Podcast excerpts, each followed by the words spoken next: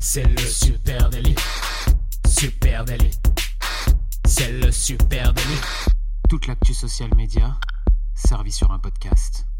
Bonjour à toutes et à tous, je suis Thibaut Tourvieille de La Broue et vous écoutez le Super Daily. Le Super Daily, eh bien, c'est le podcast quotidien qui décrypte avec vous l'actualité des médias sociaux. Et ce matin, c'est monsieur Adjan Chelil en personne qui m'accompagne. Salut Adjan. Salut Thibaut, ouais, c'est moi qui t'accompagne euh, ce matin. Oh, t'as une petite voix. Ouais, petite voix un peu, mais en même temps, j'ai l'impression que c'est une journée où il va jamais vraiment faire jour, tu sais, ce genre de journée où il pleut, la journée, t'as le ciel est bas. Winter Donc, is coming. Ouais, amis. moi, c'est pas mes, c'est pas mes journées, ces journées-là. J'ai besoin d'hiberner, de, de, de rester euh, dans, dans mon bureau caché. Donc, euh, pour, voilà pourquoi la petite voix. Mais bon, aujourd'hui, on va parler de YouTube et de ses usages. Oui, on va faire un point ensemble sur euh, l'usage de YouTube en 2018 et puis un certain nombre euh, de révélations quant au fonctionnement de son algorithme euh, de recommandation notamment. Et ben, écoutez, on a trouvé ça très intéressant. On va peut-être revenir sur quelques chiffres sur bien ben, sur YouTube. Hein, YouTube, c'est une c'est un mastodonte du web et du social media évidemment. Allez, en, en vrac, hein, YouTube, c'est le deuxième moteur de recherche au monde. Euh, c'est le troisième site le plus visité après Google et Facebook. Ça représente 400 heures de vidéos qui sont téléchargées chaque minute sur YouTube. Je sais pas, euh, ça je sais pas ce qui, du coup, c'est énorme. C'est vrai que c'est énorme. 400 heures, euh, à un moment donné, là, tu as filmé la planète entière, quoi. Ouais. Je- oui, c'est vrai qu'il doit pas y avoir beaucoup de recoins de la Terre qui ne sont pas sur YouTube. C'est bien possible. Ensuite, euh, eh bien, on regarde un milliard d'heures de vidéos YouTube par jour sur cette planète. Et euh, bah, ça représente plus de vidéos en combiné que Netflix et euh, Facebook ensemble. Pas toujours de la qualité, par contre. Pas toujours de la qualité, voilà. Et donc il y a une étude qui euh, vient de sortir, hein, c'est tout frais, c'est euh, le Pew Research Institute. On en parle souvent de ce Pew Research Institute. C'est un think tank américain, quoi. C'est un centre de recherche américain. Exactement. Et donc, ils ont fait une étude qui permet d'y voir plus clair sur l'usage de YouTube en 2018 et aussi le fonctionnement de son système de recommandation. Euh, comment a été faite cette étude? Eh ben, ils ont interrogé 4500 Américains euh, u- utilisateurs de la plateforme entre mai et euh, mi-juin, donc une période assez courte. Mais ça permet déjà d'avoir un certain nombre d'in- d'infos. Et la première concernant l'usage de YouTube, c'est que bah, YouTube, ce n'est plus que du divertissement. Ah non, non, YouTube, c'est plus que du divertissement. On voit euh, donc dans cette, euh, belle, enquête, euh, ils nous font ressortir pas mal de chiffres hein, sur les usages. Et donc, chez les adultes, on remarque donc que 50% des adultes euh, utilisent YouTube, entre autres, pour découvrir comment faire des nouvelles choses. Donc, plutôt euh, sur le côté euh, tutoriel, euh, recettes de cuisine, des choses comme ça. Ouais, c'est le fameux how-to hein, dont on a parlé il n'y a pas si longtemps dans un précédent épisode du Super Daily. Le how-to au cœur des recherches de contenu sur YouTube et donc effectivement euh, pour aider à comprendre comment faire des choses qu'ils n'ont jamais faites auparavant. Par exemple, toi, le de- dernier how-to que tu as cherché sur, euh, sur YouTube? Aïe, moi, je, je, je cherche pas beaucoup de. bah, Nous, pour le boulot, hein, il nous arrive quand même de faire vrai, des, recherches. nous, hein, nous comment faire ci, comment faire ça, comment Ouais, utiliser quand on doit bidouiller un petit peu du son aussi euh, pour, Ouais. pour des nouveaux projets ou avec des tablettes qui sont pas forcément faites pour. euh, donc euh, c'est vrai que ça, oui, ça, on utilise peut-être pour ça d'ailleurs les dernières fois que je les ai utilisés. Voilà, et, et on, en- on le dit souvent, mais on va le redire. hein, C'est vrai que euh, YouTube, avant d'être un réseau social, je pense que c'est surtout un moteur de recherche. Et donc, c'est vrai que ben, les recherches en how-to, tout ce qui est tutoriel, bah, c'est quand même là que ça se passe. hein. Oui, alors après, on a, on a aussi. euh, là, c'était pour.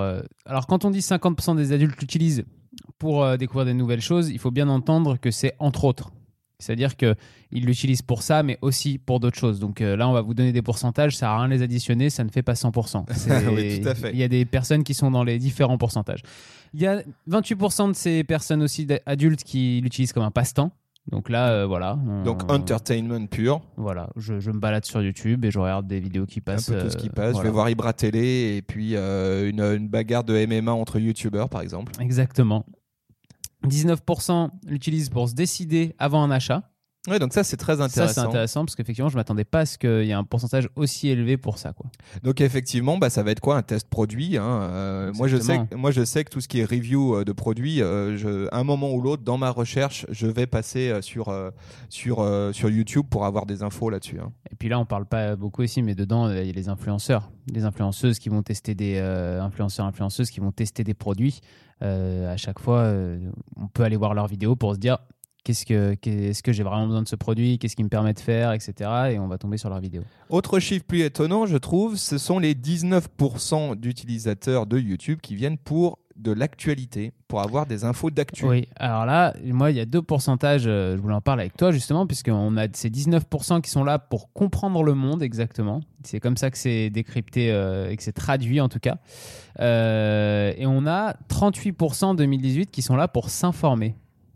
Oui. Alors, est-ce qu'il y a une nuance entre les deux? Est-ce que comprendre le monde, c'est euh, les Illuminati? Et, et 38% pour s'informer, c'est les- c'est des informations fiables? Ou euh, je ne vois pas où. euh, Oui, alors après, euh, oublions pas que c'est une étude qui a été faite sur des Américains. Donc, comprendre le monde, ça c'est c'est déjà un gros- une grosse action hein, pour un Oui. Américain. hein, parce qu'en général, ils sont assez.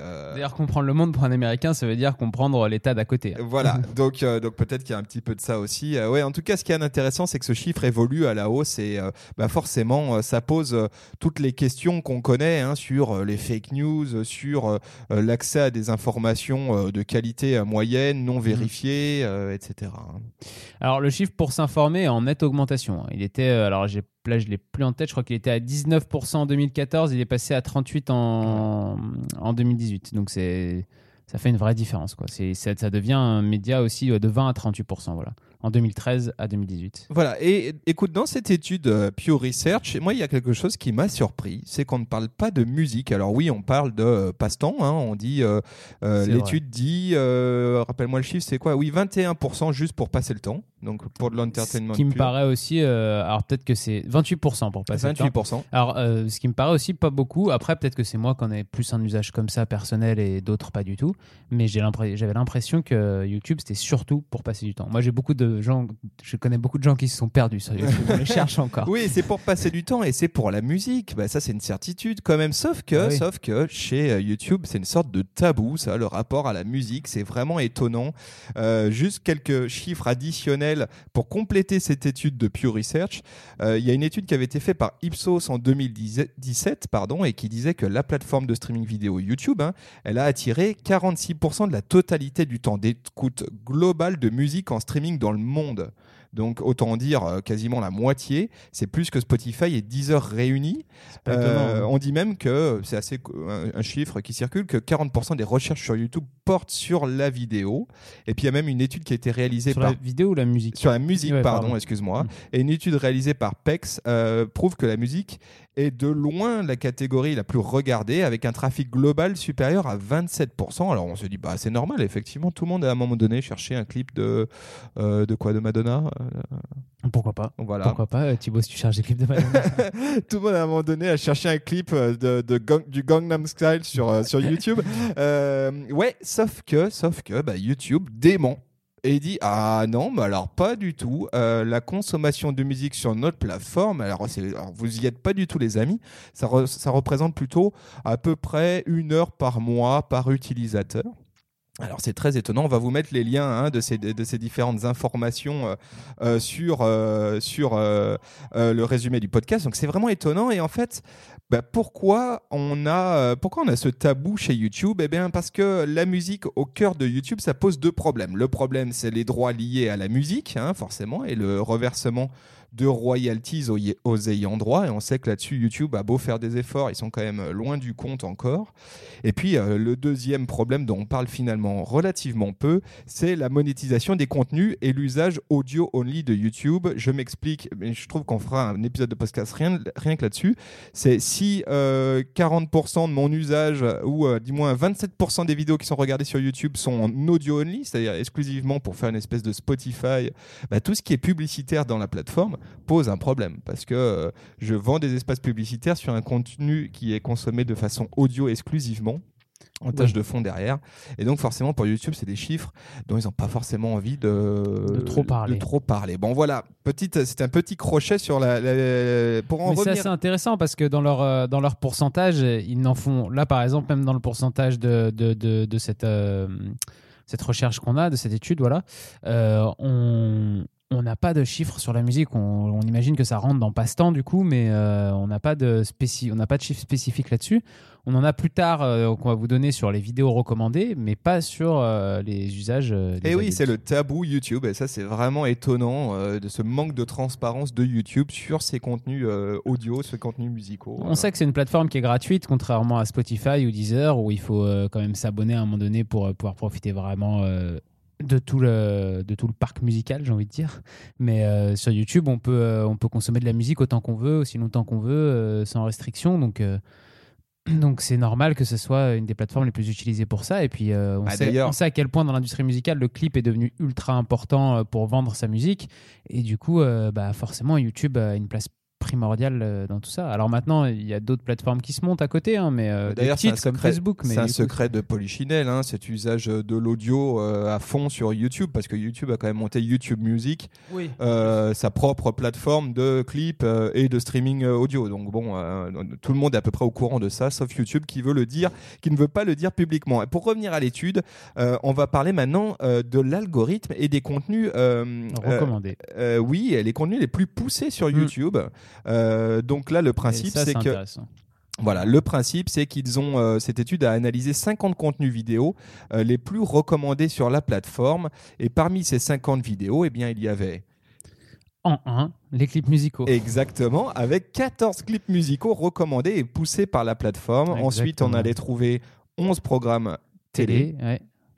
Et puis 11 vidéos à destination des enfants. Là, on vous des donne dessins le animés ou des Voilà. choses comme Là, on ça. vous le donne le, le, le top 3. À noter que les petits animaux mignons, hein, les lolcats, etc., ne, ne, ne concernent que deux vidéos parmi les 50 les plus recommandées. Oui, c'est vrai, parce qu'après en dessous, on a du sport aussi, euh, qui est en cinquième position. euh, enfin, voilà. On a... Mais moi, ce que je trouve super intéressant, c'est que dans le top 3 et qui quand même domine assez largement les autres, euh, on a les clips vidéo, les, euh, les émissions de télé et les programmes pour enfants. Et quand on y regarde de plus près, on se dit, mais en fait, euh, ces trois programmes-là, ces trois programmes qui, qui existaient déjà avant YouTube et qui étaient diffusés à la télévision et qui continuent même aujourd'hui d'être encore diffusés à la télévision. Ouais, il manque les- que William Lémergie et euh, Michel Drucker. Donc, Exactement.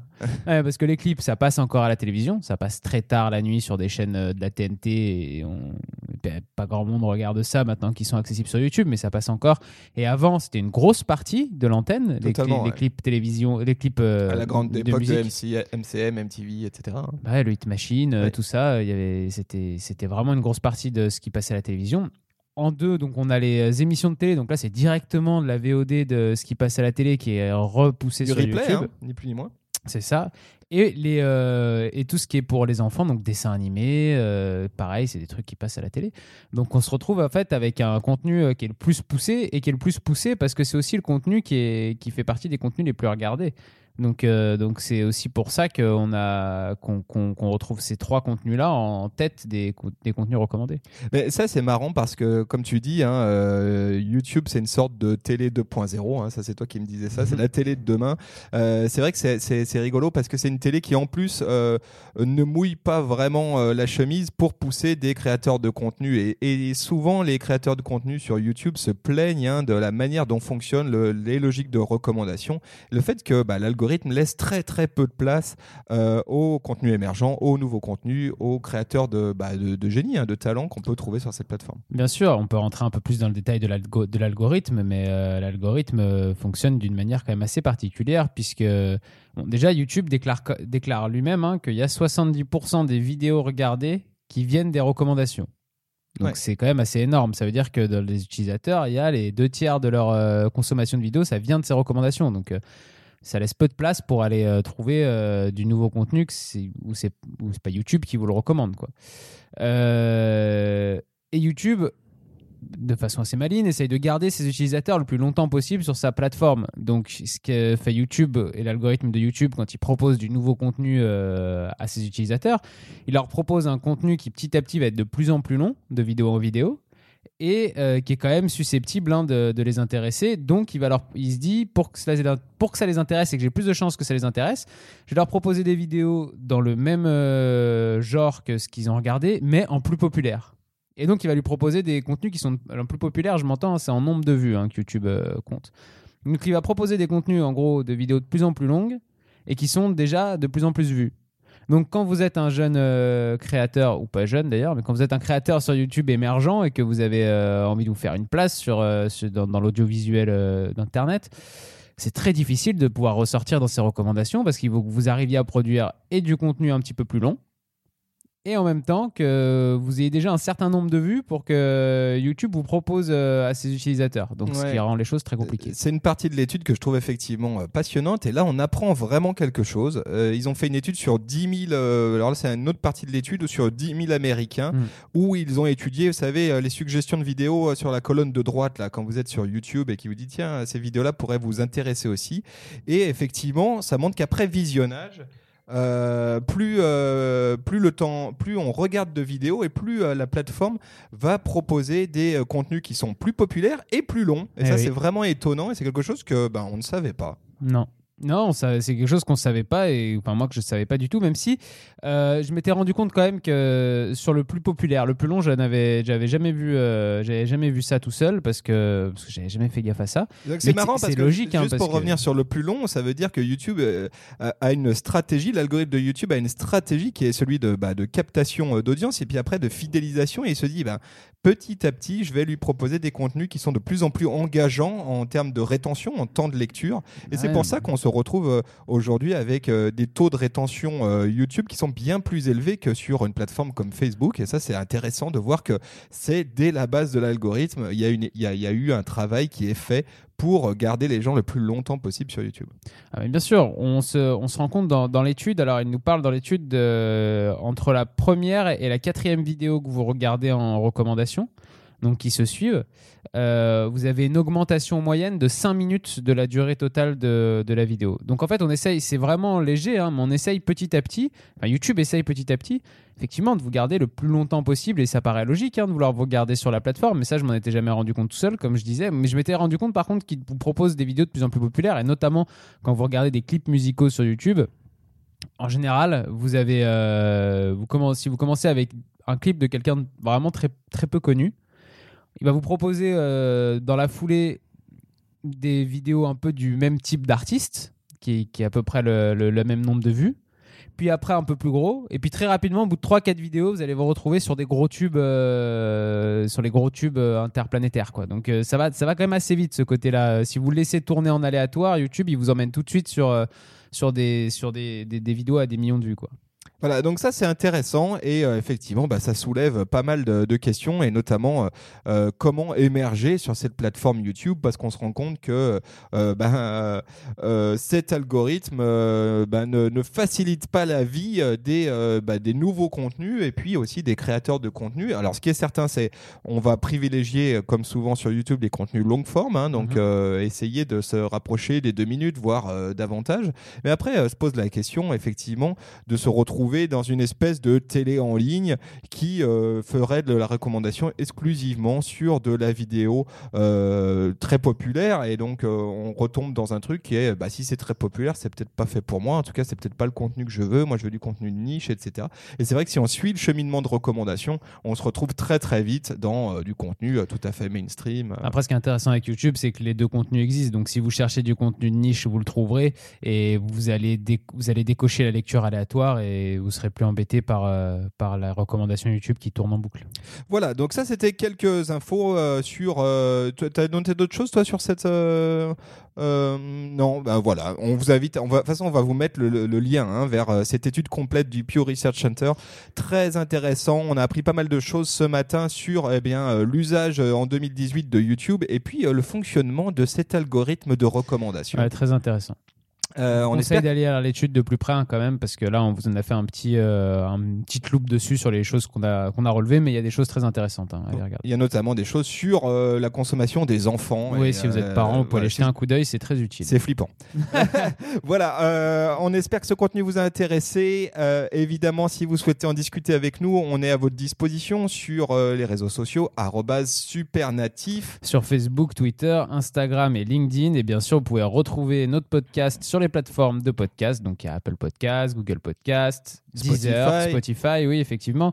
On est un petit peu partout, mais surtout, allez laisser un commentaire, abonnez-vous, euh, partagez-le à vos amis, parlez-en tout le temps, toujours. Ça nous fait plaisir. et, euh, et puis, nous, on vous souhaite une bonne journée. On vous souhaite une très bonne journée et on vous dit à- soleil, mais une bonne journée. et on vous dit à demain. Salut. Allez, ciao.